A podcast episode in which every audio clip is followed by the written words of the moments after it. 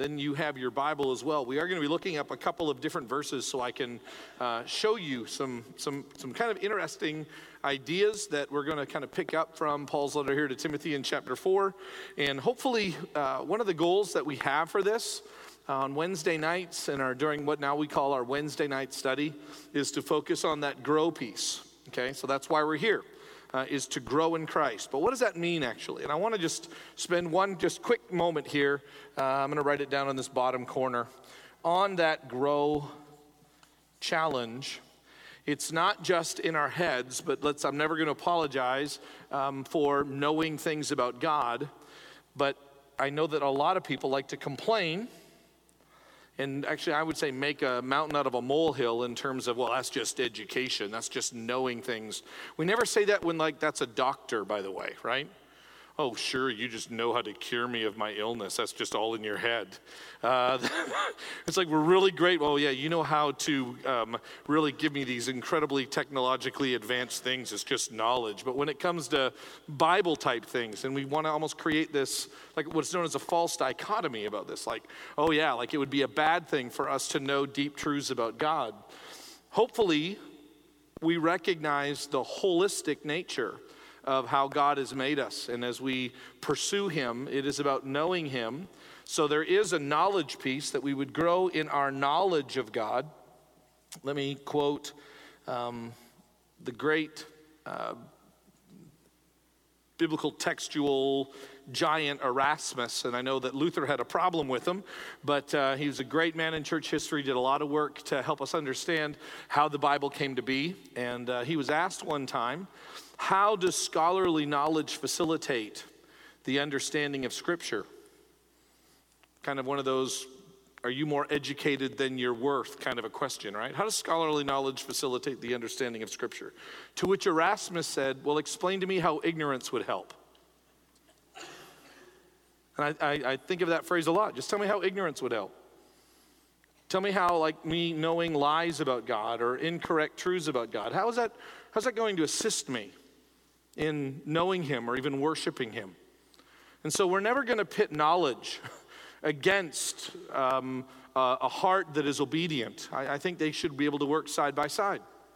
And so our ability to worship, I believe, is connected to our understanding of Him. And don't just think uh, PhD or academic. Uh, to know God and to know Christ is actually also to experience Him. So there is an experiential element as well. Paul says that I want to know Christ and I want to like experience in essence like his sufferings so that I might know him.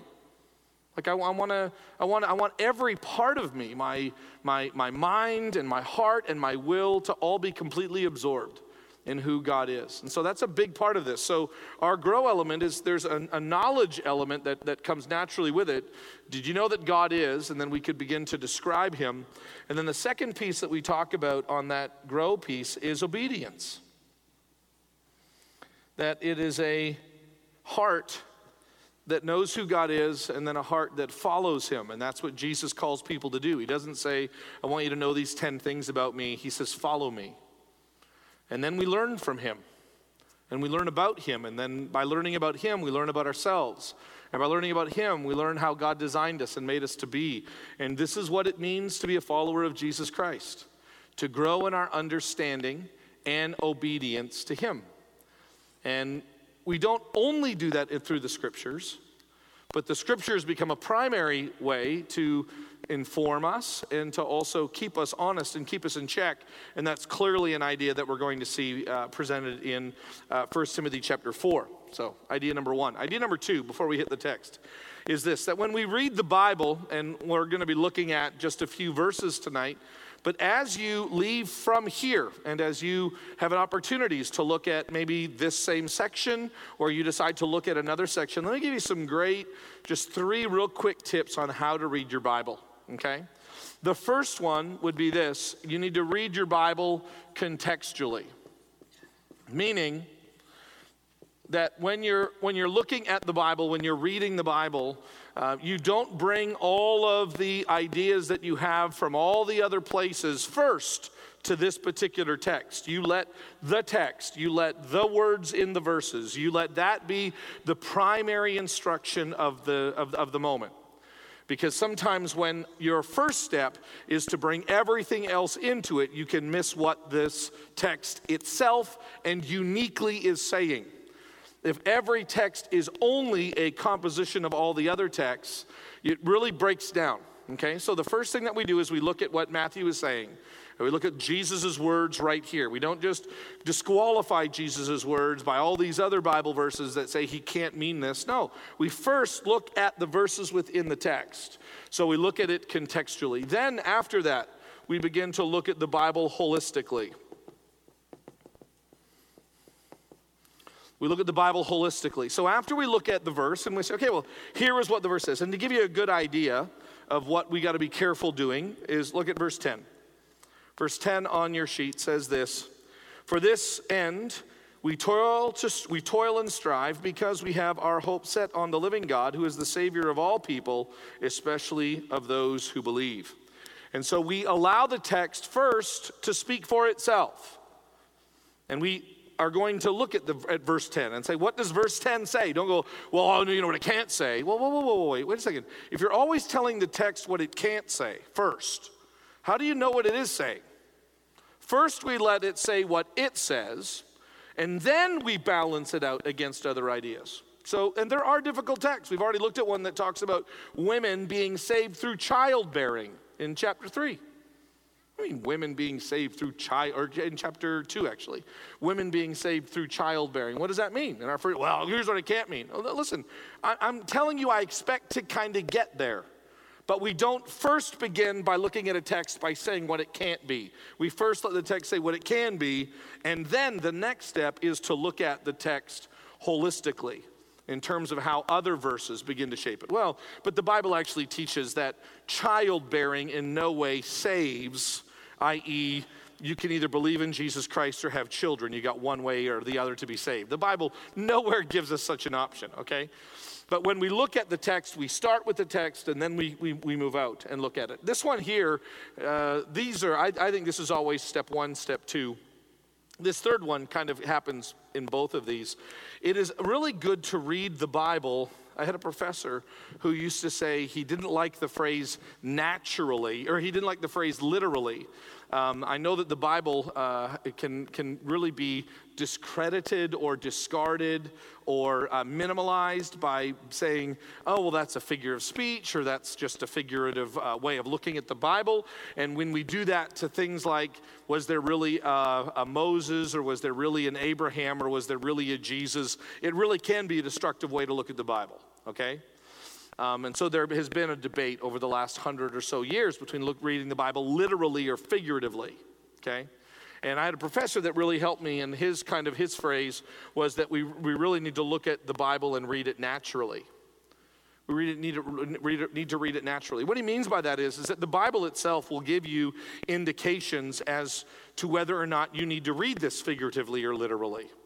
Like it really will help you understand it. So if a literal person is describing a literal situation and then uses a figure of speech to do so, we kind of know to figure out, oh, okay, he's talking about X. So if you're watching a newscast and it actually says the lions beat the tigers, you're not going, oh, I'd like to see that. Was that in Africa? Where a lion beat a tiger? No, it's ESPN. It's actually like tigers and lions, those are baseball, football, those are something else that's going to be, actually, it's a football and a baseball team. But when you look at it in Canada, they're both. But when you have this issue, you're looking at it and you're saying, oh, okay, but the context helped me understand how that was going to be played out. And so to read something naturally, is really, really helpful. And that way we don't get caught up in this literal versus figurative debate. So, for example, when you're reading the book of Revelation, how many of you read it and it says, And behold, and I saw this vision? And you're going, Oh, okay, so this is a vision. It's going to come with, with, with, with figurative expressions. Here is the apocalypse. Okay, so this is a kind of a genre that's going to lead towards that, right? So that makes total sense. And then Jesus walked upon the shore. Okay, this is a gospel. I've written, written these things to you, Theophilus, so that you might know of the certainty of what you have heard and what you have believed. And okay, that sounds like history. That doesn't sound like a made up fictitious story. So, the natural lending and the natural leading of the text will help you understand how to read things. And so, don't forget that, that as you move forward, start with the context and then look at other verses to help you understand what that text might mean. And then read the text very naturally as you walk through, and you will find that you, here's what I would, uh, I would argue you can understand far more of the Bible than you know. And then the, the, the last thing I would say, uh, just so you go, well, where do I begin doing this? I'm a big fan of beginning in the Gospels. I'm a big fan of always, always kind of having one foot in the Matthew, Mark, Luke, or John series so that you can know who Jesus Christ is. And then venture out from there. Venture out from there. So we are in 1 Timothy chapter 6 tonight. And uh, the first few verses, I want to just kind of go back a little bit. Um, it's just good because I'm, su- I'm sure you've slept since last week. And so you don't remember exactly how the, the previous section ended. And so Paul has written down um, some instructions to Timothy beginning in chapter 4, verse 1 and he is warning against some, some problems that some people are uh, now, uh, now, now giving teachings that have been set out by hypocritical liars, uh, teachings that are taught by demons, people whose conscience has been seared. He goes on and describes um, how, how bad this is, and he says they do things like they forbid marriage and they require abstinence from foods that God has created. So he lists all of these doctrinal ideas, and then in, in, uh, in, in continuing in verse 3, he says they, uh, they require abstinence from food that God created to receive a thanksgiving by those who believe and know the truth. Now, again, I said last week, what is that word to believe and to know? Actually, the believe is an, uh, an adjective describing a people. So it is literally, it's not people who believe and know, it's believers who know. Okay? So it's describing kind of who he's, who he's, who he's talking about here, and it's believers. Believers who know the truth. Verse 4 For everything God created is good, and nothing is to be rejected if it is received with thanksgiving, for it is made holy by the word of God. So we've got this idea of knowing the truth, and now we've got this idea of the word of God. This is what guides us. This is what governs us. This is what settles us. So that when there becomes a question, when Jim says something, or Paul says something, or, or, or, somebody stands up and teaches something, we have the word to go to to ask Is Jim right? Is Paul right? So when Jim says you shouldn't marry, I mean, we're coming up on a series. Um, and the series is going to be on manhood, womanhood, sexuality, singleness, marriage, and divorce. And as I have uh, finished writing the first message on the issue of manhood, I, I just couldn't help but just feel the weight that when I stand up on Sunday and I begin to preach on this topic about manhood, I mean, well over half. Like most people already have their mind set up about what it means to be a man, don't you? Like, are you going to be coming Sunday going, ah, I don't know what it means to be a man? I'm really looking forward to this, Jim. Thank you for helping me with that. I'm, I'm kind of coming here blank slate. I really don't know what it means to be a man. Like, my father really hasn't told me anything, and society hasn't really given me any indication. Um, I've not been soci- uh, sociologically influenced by my peers um, or by the television shows that I watch. So I'm, I'm just, I'm, I'm wanting to learn. Teach me. But we're going to show up on Sunday, and everybody's already got an idea. And if I begin to speak, well, the Bible teaches this about what it means to be a man, and this is what it actually means to be a man in the home, and this is what it, be, means to be a man. Well, I mean, that's, that's what Jim thinks, you know. I mean, and, and, and, he's using those Bible verses, but he's using those Bible. I mean, how many of you believe, don't raise your hand on this one, okay, but how many of you believe that you can just make the Bible say anything it wants? Weirdly enough, we all kind of believe that. Do, do you realize what that means if you believe that? Which, by, by the way, I could argue that case, that we can make the Bible say anything that it wants. But I would also argue that you could prove beyond a reasonable doubt, and I want to stick to the word reasonable, that you could disprove those things which the Bible really doesn't teach very well. I'm not saying everybody will believe it. I'm saying there will still be those people who will go, well, no, no, no, no, no. The Bible clearly teaches that we shouldn't marry. And I, I would guarantee that there would be a few people that would believe that. But I believe that the scriptures themselves and the indwelling of the Holy Spirit itself will lead us to that truth. Do you realize how skeptical we are in terms of the truth? Scarily so. And that's intimidating as a preacher who's going to try to stand up on Sunday and preach something which is a little more than, hey, I got a few suggestions for you. Kind of hope maybe you'll give me some, some kind of grace on this one and kind of work with me a little bit. How do we speak? Like, what if we're completely wrong on sexuality? Or at least mostly wrong. What if we're completely jacked on our view of marriage and divorce? Like, what if we're so crazy to actually believe the Bible teaches that we marry for love? Like, what if we believe that? Can you believe that? What would, what would it be like if we believe that marriage is designed by God to be two people who are like pursuing each other and in love with each other, and so they decided to get married? What if we believe that as a society? Could you imagine how crazy that would be? Like, you know, the Bible actually doesn't teach that, right? And that's what we all believe. It sounds miserable the other way. And the Bible doesn't even teach that. So a lot of our views are misguided. I want you to kind of get a feel for that because Paul says, Hey, Timothy, take the words of truth and you go back to the church and you show them from the scriptures that we accept all the foods that have been given to us because God made them and they are to be received with thanksgiving. And, and you don't let them tell you that we should abstain from marriage. You, you stand up with the Word of God and you tell people that that idea of abstinence from marriage is from a demon. and I'm going, okay, no, those might be a little easier for me because we like bacon, right? So you're not going to fight me on that one. But imagine I had some things to share with you on Sunday that you didn't already believe. And here's the thought so then, how teachable are you? And how teachable am I? Like, you don't think I have to first wrestle with this? You don't think I'm sitting in my office going, Am I just regurgitating things I already know? So before I yell at you, I've had to sit in my office and yell at myself.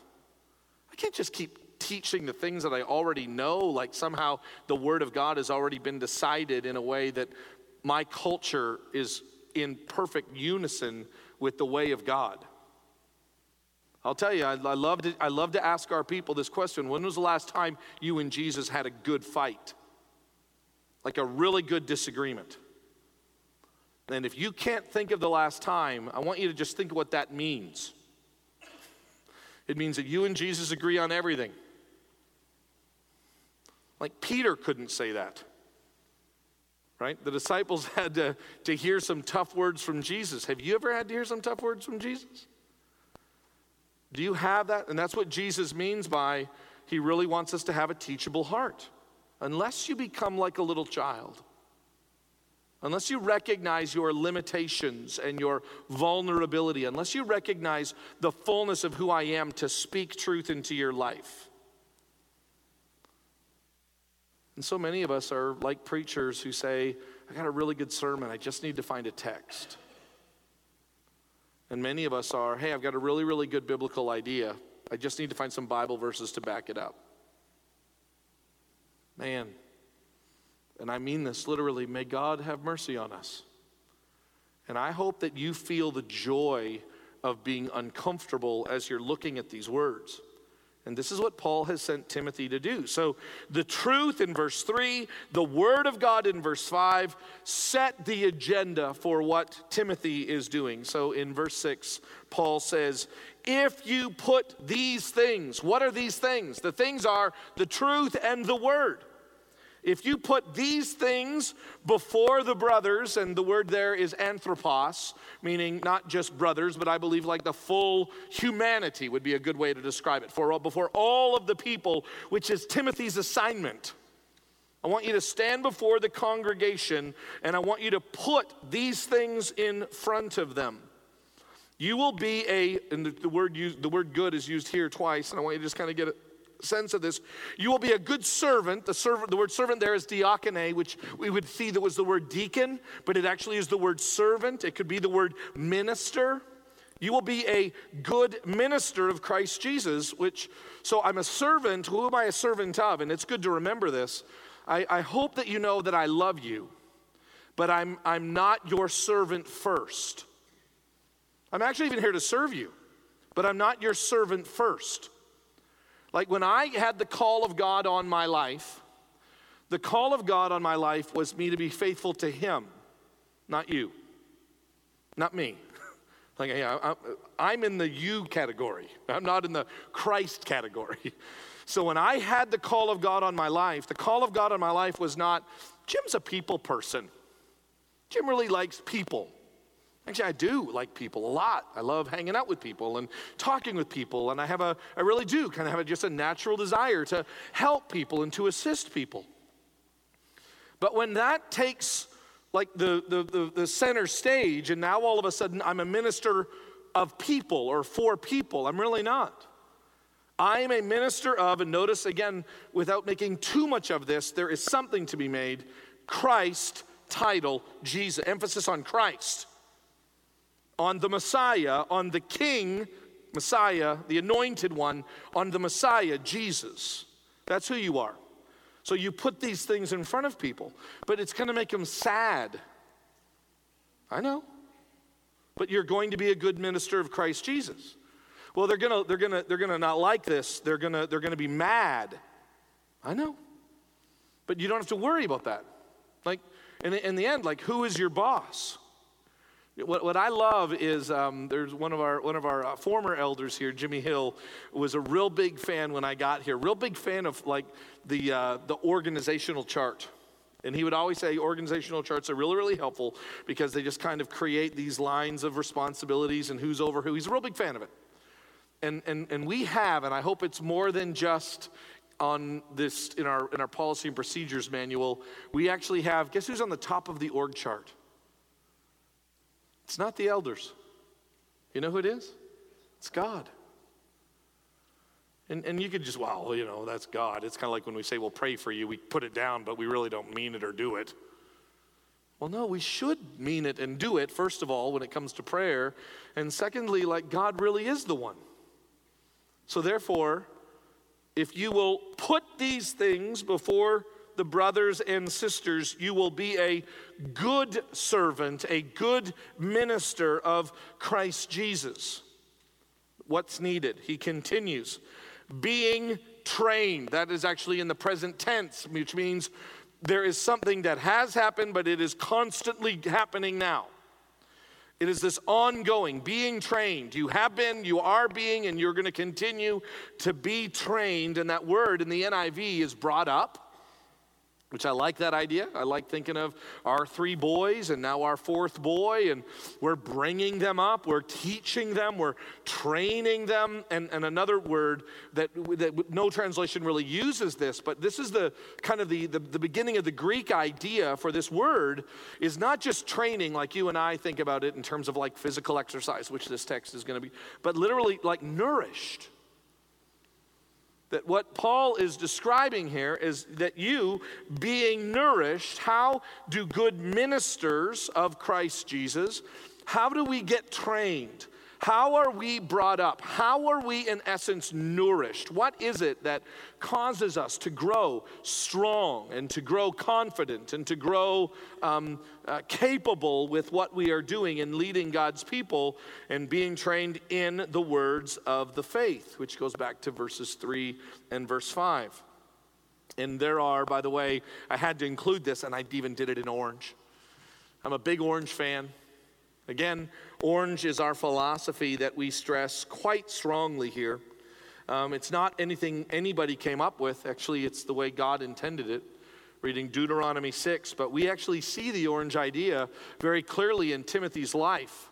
And Paul brings it up here. These are the different ways that Paul describes the nourishment of his minister, his partner in ministry, I should say, his partner in ministry, who's a minister of Christ Jesus, Timothy. Number one, his mother and grandmother, Lois and Eunice.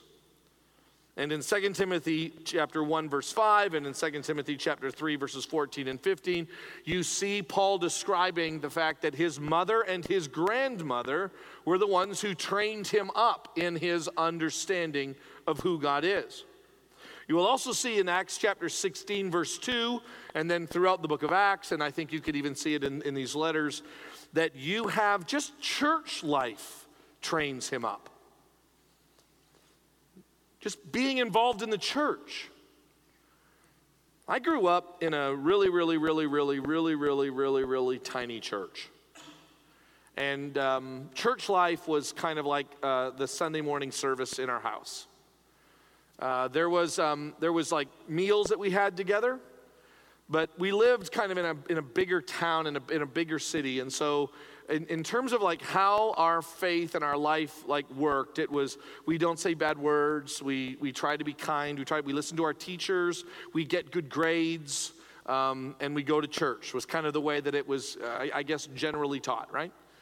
Um, fast forward that, I'm grateful for my parents, truly am, but I'm grateful for also a moment in my boys' lives, and I don't even know how well they, well they remember this. Andrew and I, I think, remember this time very, very well. I am now in, in, in grad school, and we are uh, in the middle of a, a corn field on one side, beans on the other. That's the great state of Illinois. Might be other states too, but Illinois is corn on one side, bean on the others. Next year, this one's corn, that one's beans. Following year, this one's corn, that one's beans. And so you can always remember if it's an odd year or an even year, depending on what sides of the, of the church have corn or beans. And I'm not used to living in a city that had 250 people in it. And I'm not used to like hunting. I still had never fired a gun. Um, not used to farming. I've used uh, sermon illustrations about planting your crops with a combine and have a whole group of people laugh at me. I have no idea what this is like. So I'm a city kid.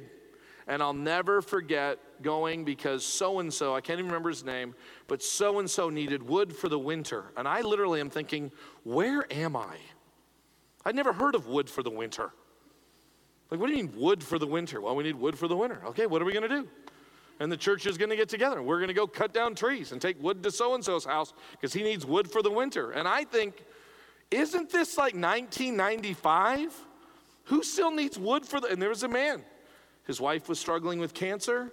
And we went into this yard. My son was there. He was really, really little. And we went and we cut wood. And I remember thinking, now this is church. Like, this is church. It just, it, it felt so real to me. And that had never been a part of my church life. I never really had an opportunity to do that. I, it, it, was really kind of a sad thing. I just still remember standing in that guy's, I'd never seen a log splitter before. It was like the coolest thing in the world. So you put the wood there and the thing comes and it splits. This is incredible. Why aren't we doing this every day, you know? And then after about five hours of doing that, I'm like, I don't want to do this every day. But for the first 20 minutes, I was like a kid on Christmas. See, that's church. Caring for someone who needs wood in the winter. So there's so many elements. This is why if all you experience of Sunnybrook is this room and Sunday morning, do you understand what you don't get about the Christian life? If you've never been on a mission trip, you don't get the Christian life. If you've never had to work through a difficult relationship in a life group, you don't get the Christian life. If you never have had to beg for someone's for I'm not talking your mom and your dad or a brother or a sister. I'm talking a brother sister in Christ. If you've ever had to beg for their forgiveness, or if you've never had to feel like you're about to be like split apart because you're going to have to forgive someone. And it means to let it go, and it just feels like you're losing a part. If you've never done that, you've never experienced a certain part of the Christian life. Think about how much God desires for us. So, one of the ways in which we are nourished and trained, and Paul does this for Timothy, is he involves him in church life. That's why I'm so beyond the do I have to go to church to be a Christian? I'm so beyond the, the, the, the, the immaturity of that statement. That is so not what we're talking about. So, not what we're talking about. And Timothy is involved at that level, and in that way, he has been trained and nourished. And then the third way that we actually see is Paul himself training him, mentoring him, leading him. So you've got just the, that general church life where it's like, hey, Timothy, I want you to do this. Trust the Holy Spirit, He'll lead you through this. And then Paul saying, Watch my example as I follow the example of Christ, follow me. Timothy, you've seen my examples. Do you see how I care? And that is how you get incredible statements about Timothy. He's one of the, one of the people I love the most in all of the Bible, actually. And my favorite statement about Timothy is found in the book of Philippians, chapter 2, where the Apostle Paul gives four pictures of people who live the way they should live. The first one was Jesus. Who just is wonderful, the best. He's my favorite person in the whole Bible. Um, but Jesus uh, emptied himself and gave himself up and became a servant to, the, to death on the cross. And we need to have that attitude as we love one another. And then he says, I did that way, Paul does. Then he lists Epaphroditus, and then he lists Timothy. And on the Timothy one, he says this I have no one else like him who genuinely cares for the interests of Christ. For everybody else, usually looks out for themselves, but not him. He looks out for you. And he associates the people's interests and the interests of Christ. He says they're the same thing. This is what Timothy does. He cares about you.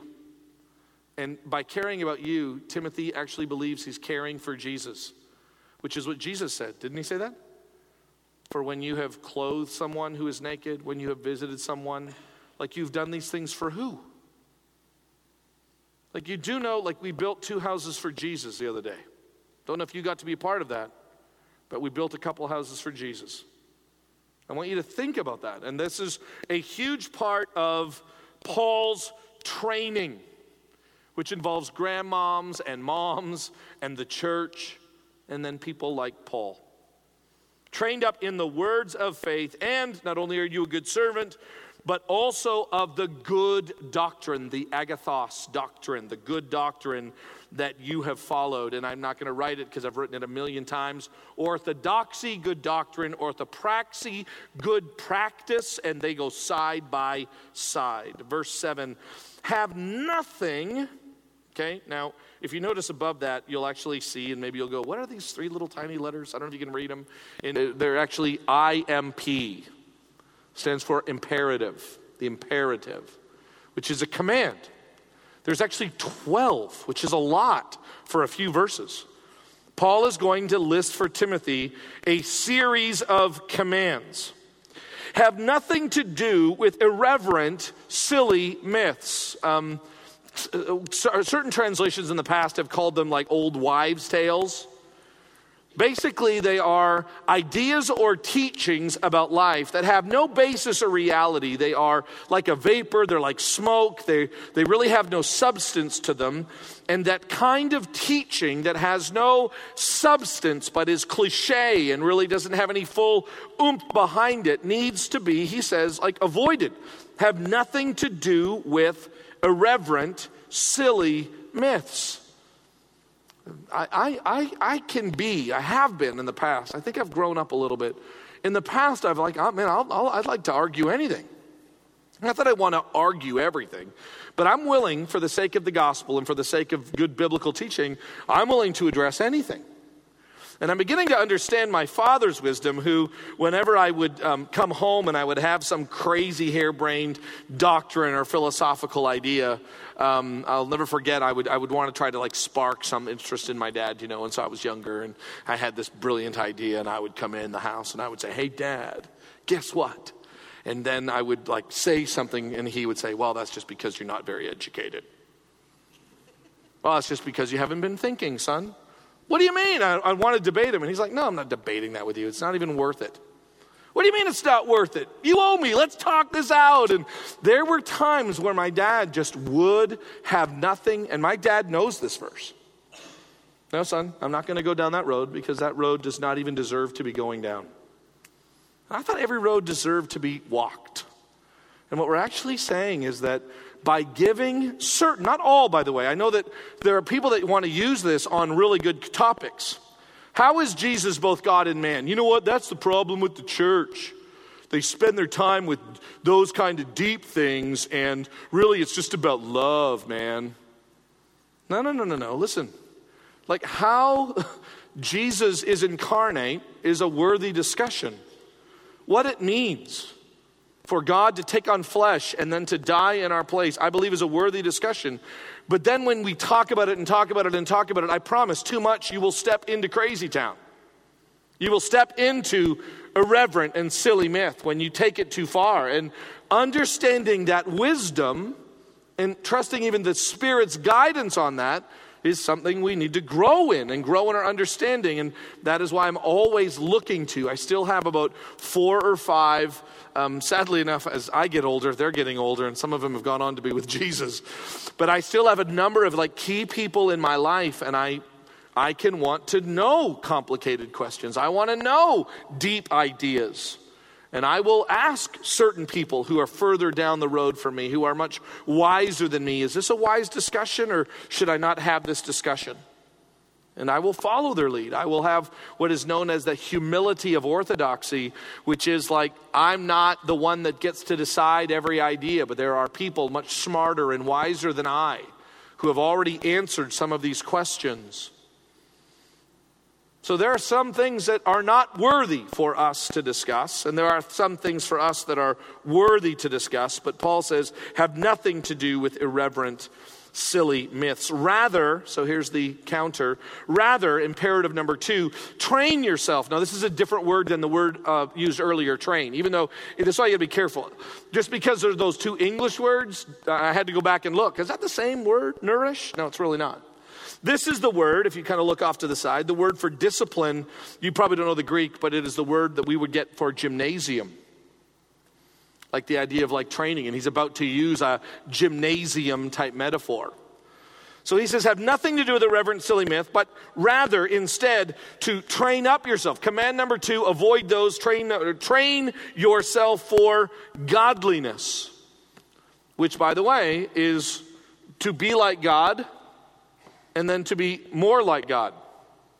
One is, what is he like? This is why if you don't know what God is like, then, then how do you know what, what, what attributes you're supposed to be? If you don't know that God is patient, patient in what way? Like God's like patient with sin, so like he excuses it? Is that what you're saying? Like God excuses sin? No, not at all actually. God is patient with sin, calling us to repentance so that He might forgive us in our brokenness and in our humility, so that when our head is lowered in brokenness, that He lifts us and He exalts us from our humility because we recognize who He is. In that way, God is patient. Because I know a lot of people that are, man, I'm really, really patient. What do you mean by patient? Well, I just, I don't really care what people do. That's not patience. That's just being apathetic. And that's not a biblical attribute. That's not a, a biblical uh, idea that comes from the nature of God. God is not apathetic about our sin, He is patient with us. And in the midst of that patience, he is wooing us. He is disciplining us. You see why it becomes so critical for us? He says, Listen, I want you to train yourself for godliness. Now, here's what I want to this is kind of my challenge. Came earlier in the night than I expected it to. So I'll, I'll, bring it up, up, at the end again. But there, there really is no biblical or no Greek word for commitment or committed. It's just if you as we as we read through it, it's it's really not a word. It's more like train yourself. It's that word. Um, it's stay away from. It's it's that word, but it's not. You need to be committed. It's all of these other things. It's like the, he describes what commitment looks like. He doesn't just tell us to be committed. But commitment, you know what it looks like? It looks like avoiding these things and being devoted to these things. And so we're going to see it unfold, we're going to see it develop. But I, I want to just ask you, like, what are you committed to? Especially in the area of training.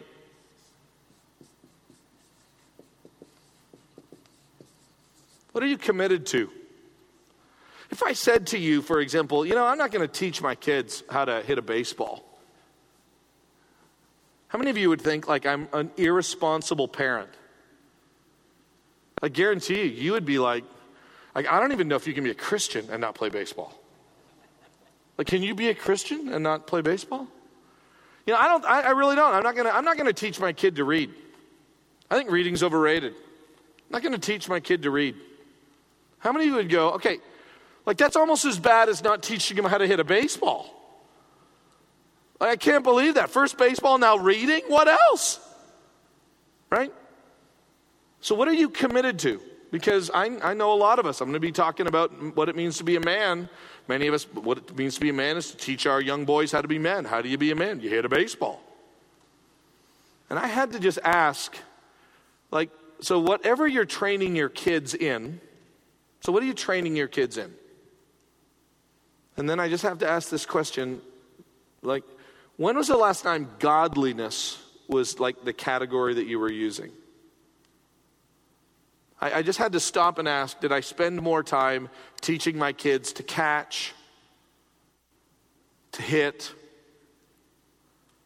I, I remember being deeply concerned that one of my sons, I won't say who it is because it's Max and he hates it when I use him as an illustration, but there was a time in Max's life, Joe, Shauna, you remember this. We didn't think he would ever be able to hit a baseball. He finally gets a hit, runs to first, gets so excited, steps off the bag, gets tagged out.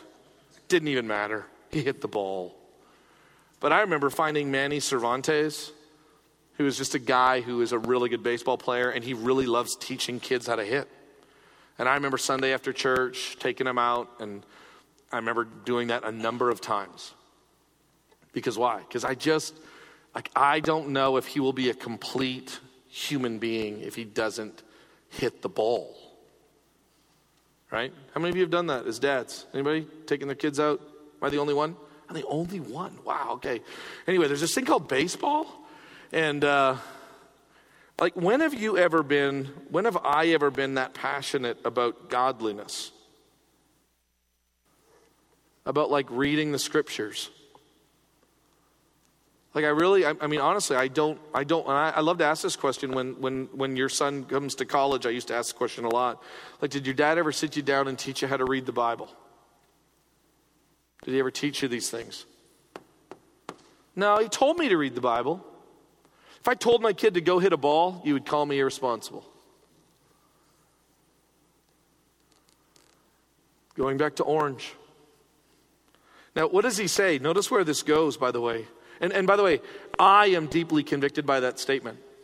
Um, our, my again, my youngest son Max is at Ozark right now, and just to, they, when you go into Ozark, you take a test on testing your Bible knowledge, and uh, he did really well in a couple of areas. And I thought this was kind of funny.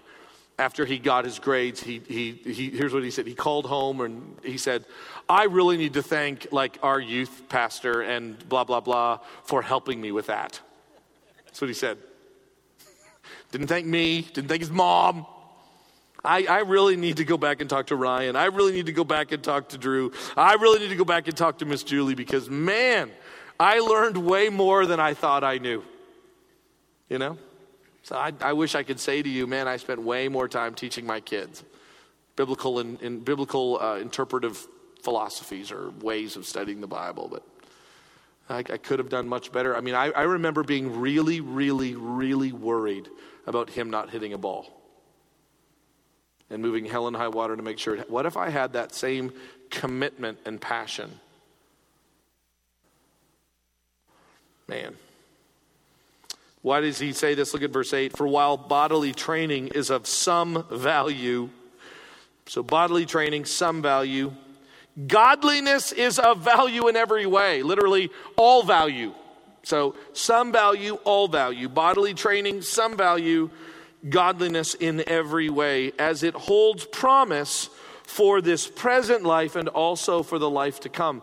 One of the most beautiful biblical ideas is this is that our salvation that we have in Christ starts and so I still have a picture actually of, of, of Max and Jay and uh, Jacob right in front when they got baptized. I still have a picture of it. And, and, and that was in many ways the, it wasn't the very start, but that was a big start of their journey, of Max's journey. And that journey begins there. That's, it's, it's not like that's the finish line. No, that's, the, that's where the journey begins. And one of the reasons why I've tried to stress to my boys, or just to people in general, but this whole thing seems to be, be about teaching our kids. Um, one of the reasons why I stress my kids, you want to know God, is because you'll be spending eternity with Him. And actually, the Bible doesn't teach that once you see him, you're going to know everything about him. I don't think the Bible actually teaches that at all.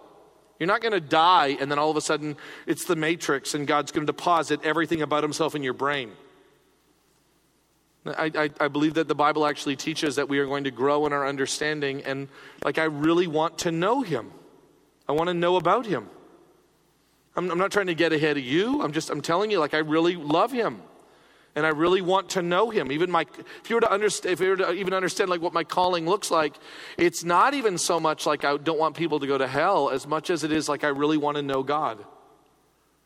And the reason why I kind of an overflow of my knowledge of who God is is the love for the lost or a love for the saved, but it's my love for him which everything begins. And this is what he is saying is that it is both in this life, so I'm going to have some benefit in this life in knowing God, and then hear me, and then there'll be a benefit of knowing God in the next life, which to me you go, well, duh.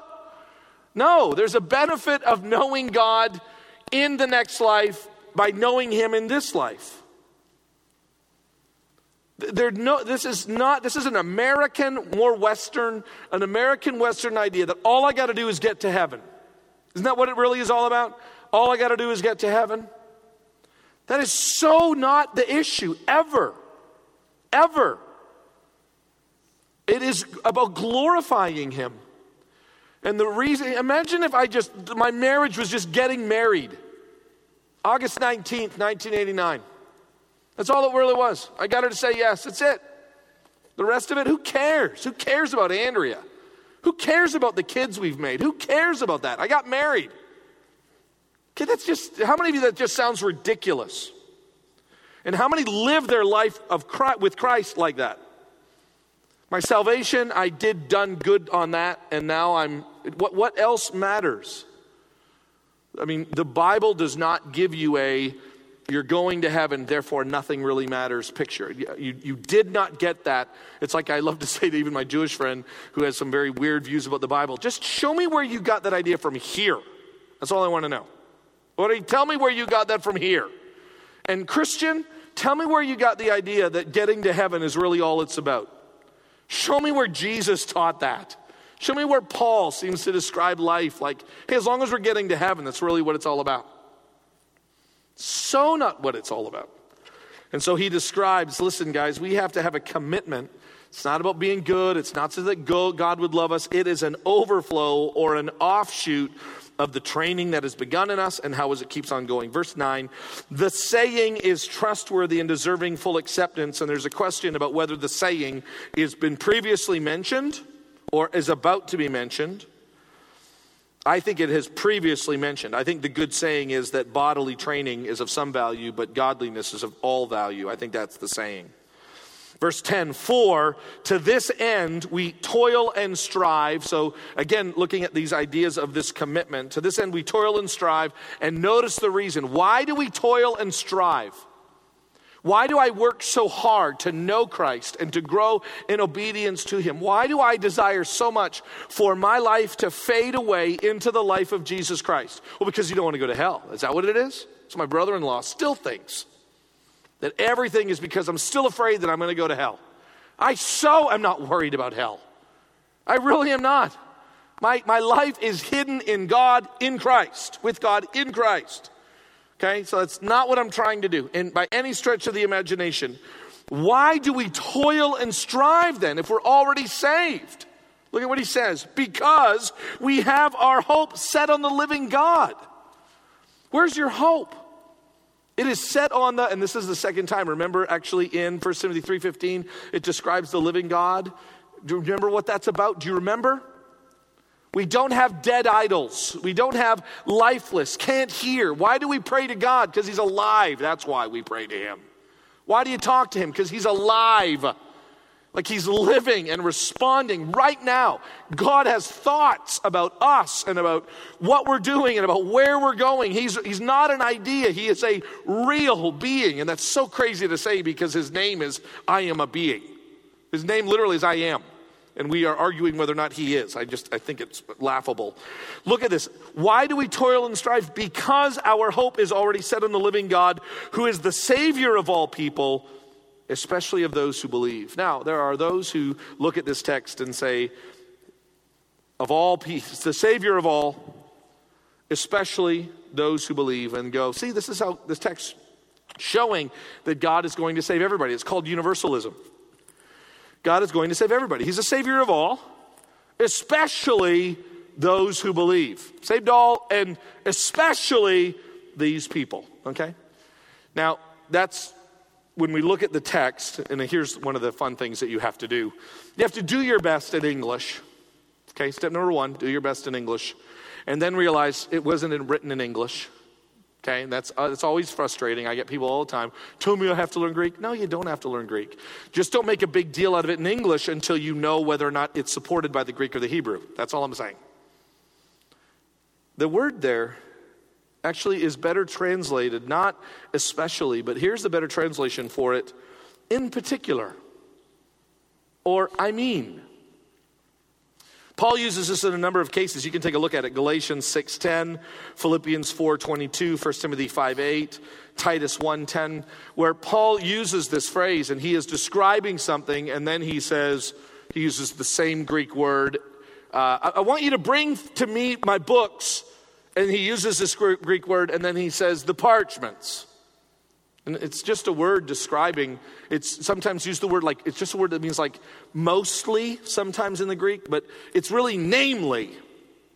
It's what it's actually doing here. So the idea of universalism is not supported by this text at all. Jesus Christ is the Savior of the world. What I mean by that is those people who believe. This fits. See? But, I, but here's the beauty of it I didn't get this to get here. This becomes a great text to actually help me in other places. Okay? Like I had to first deal with this text. I had to interpret the text. And even the Greek language of the text takes care of itself. So this isn't actually just my theology that blends into this. Actually, the grammar of the verse helps and takes care of it. That's kind of what made me think I need to teach this again. So, in particular, Beautiful. Paul actually says we need to take care of everybody. And then he describes who he means, particularly that he wants people to be taken care of in Galatians 10 or Galatians 6, and it unfolds from there. Verse 11, and now the imperatives are going to start flowing. Imperative, command, imperative, and teach these things, these doctrinal truths, these, uh, these, these, these quests for godliness. Command and teach these things. Commands number I think two and three. Next one. Let no one despise you for your youth. By the way, he's in the, his 30s. So I know that that doesn't sound even very young anymore. I know I meet a lot of people now that are going, Can you believe I've already hit middle age? I'm 30. And I'm thinking, Well, if that's true, I think I'm dead. I'm 48. But he would have been in his 30s, and definitely in that culture, there was uh, more of a kind of a delayed appreciation for, um, uh, for who a, who a man should be or what age to be. And so he, Timothy, we know, is about in his 30s during this particular time period. And I love the fact that he has this old message, and, and this is the other part. I think, I think you need to be careful Speaking now to the church, you need to be really careful dismissing someone because they are young or they are old. Paul sends Timothy and says, Let no one look down on you because, hey, by the way, Timothy's right. Timothy's right. Jesus was in the temple and he was preaching. He was 12. And they probably didn't really think much of him. They were amazed by him, but they probably didn't think much of him because, but he's Jesus. Okay? So be really, really careful finding, and this is what we usually do we try to find reasons to not believe people. Be very careful. So Timothy is being told, do not let people despise you because of your youth. Let me just warn you don't despise people because they're young or old or whatever it is. Don't, don't dismiss old people, don't dismiss young people. The Bible actually teaches, talking about the Holy Spirit, but I think it could be said for all truth do not treat prophecies with contempt. But in everything that is evaluated, cling to that which is good, avoid evil.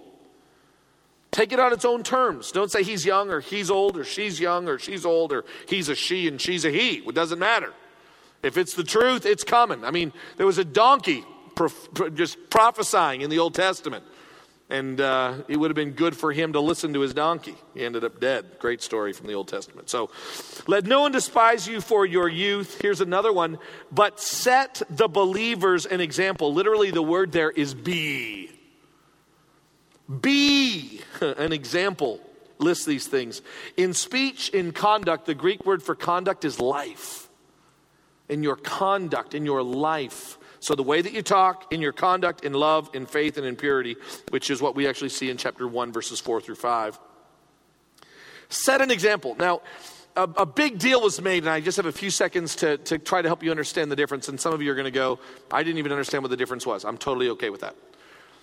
There's a debate as to whether or not Timothy is told to be an example for others to follow, or whether he's not, he's just supposed to be an example.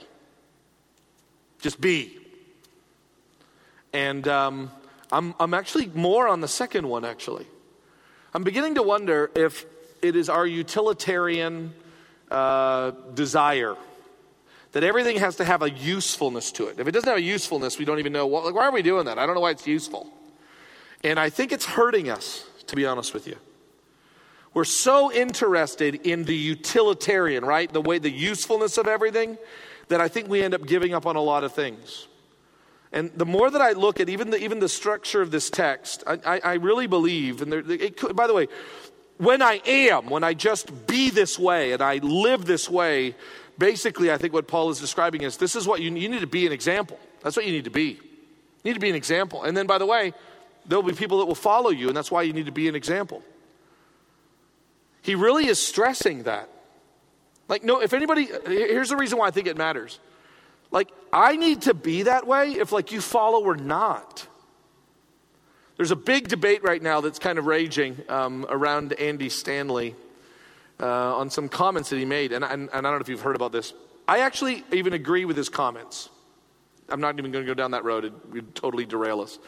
I even agree with his comments, but as we were debating it in our, in our, in our retreat this past weekend, or this past week, um, but I, I really question some of his ideas about, but you don't understand, we got to do everything that we can to try to reach people. We got to do everything that we can. Now, here, I love what Paul says about being all things to all men, so by all means we might save some. I like that. But sometimes we fail to just be. We're so worried about is anybody else coming? Is anybody else coming? Oh, they're not coming? We should probably change what we're doing. I don't think it's working. Do you think it's working? I don't think it's working. I think we need to change everything. I think we need to change. And I love how Paul doesn't seem to be as worried about the following as he is about the being. And I see this happening in churches. I see this happening in my heart. I'm more worried about if anybody is following than being. And I think Paul is saying, I need you to be this.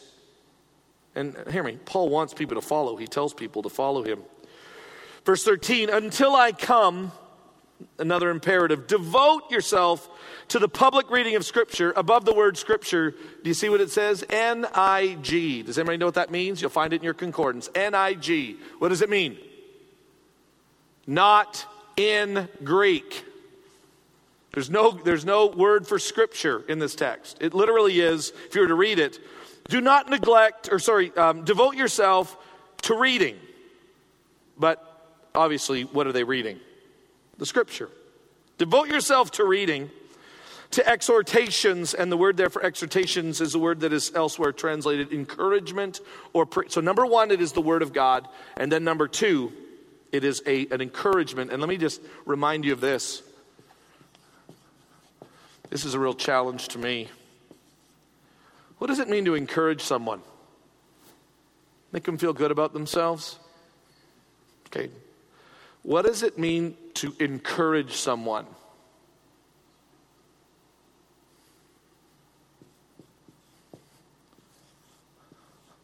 To instill courage. Right? So, often we talk about encourage, sadly enough, we usually mean lie to them about how good they are because they're not really that good. Make them feel better about themselves, and usually in a false way. Okay? Call it good parenting. But really, the concept of encouraging is to encourage. Someone walks away and says, I am, I have more courage than I've ever. That's to encourage. Not I feel better about myself, but I am cor- I'm, I got courage in me because of the, I would argue, the truth that you've just told me about God or about myself. And this is what preaching should be. And you should expect better from your preachers here at Sunnybrook. You should demand that we do a better job instilling courage in you to live out your faith and stay in your marriage and blah, blah, blah. Forgive your friends and follow the Lord. Preaching and to teaching. Verse 14 Do not neglect the gift, the charismatos, um, uh, the gift which was given to him by the laying on of hands. Next imperative practice these things. Immerse yourself in them. Notice these commitment words. Practice them. Immerse yourself in them. Why? So that all may see your progress. This is another thing. Do you realize how much we try to live with this? I don't want anyone to know who I am. I don't, I'm, I'm, a humble person. I don't want you to don't. I don't want to think I'm holier than thou. Please don't think I'm. I'm the worst Christian in the world. I am. I'm the worst Christian in the world. We're all the worst Christians in the world. Aren't you the worst Christian? Yeah, I'm the worst. I'm the terrible Christian. If I hear one more person tell me that they're the worst Christian in the world, I'm going to punch myself in the throat. I mean, it just, it is so ridiculous. It's not the, it's, I, I, really would say it's, we don't mean, it, it's not the humility that we should have. At best, it's probably a false humility. And it's so not scriptural to sit there and complain about how bad you are. Now, if you're bad, then tell me what you did that was bad, but don't just talk about being bad. Either genuinely repent of your sin or, or, or find another thing to say. Because look at what he says here do these things so that all may see your progress. Like, do your kids see you growing in Christ? Do your, does your life group see you growing in Christ? I love this. The idea of practice these things and immerse yourself in them. I've got the literal right beside it. He says, this is literally in the Greek. These things meditate on, in them be. These things meditate on, in them be. Notice how the be piece becomes a huge part of this text. And why are we this way? So others may see your progress. Jesus says this that when people see your good works, what do they do? They praise your Father who is in heaven. And then he says, and keep a close watch on yourself and on your teaching, practice and doctrine. Persist, remain in them, for by, by so doing you will save, future tense, both yourself and your hearers. And before you just get into this crazy, well, salvation and how does it work, the text is a future tense verb by persisting and remaining in, we will in the future sense save, which really teaches us that saving is a whole lot more about us becoming whole in Jesus Christ than just getting into heaven.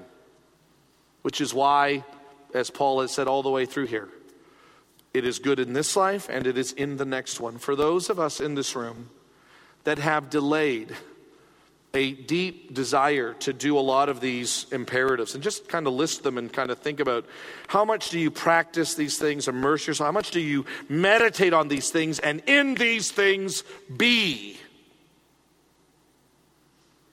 If only we had the same dedication to who God is as we do to our careers and some of our relationships and our hobbies and our sports. Can you imagine? Actually, I can't imagine.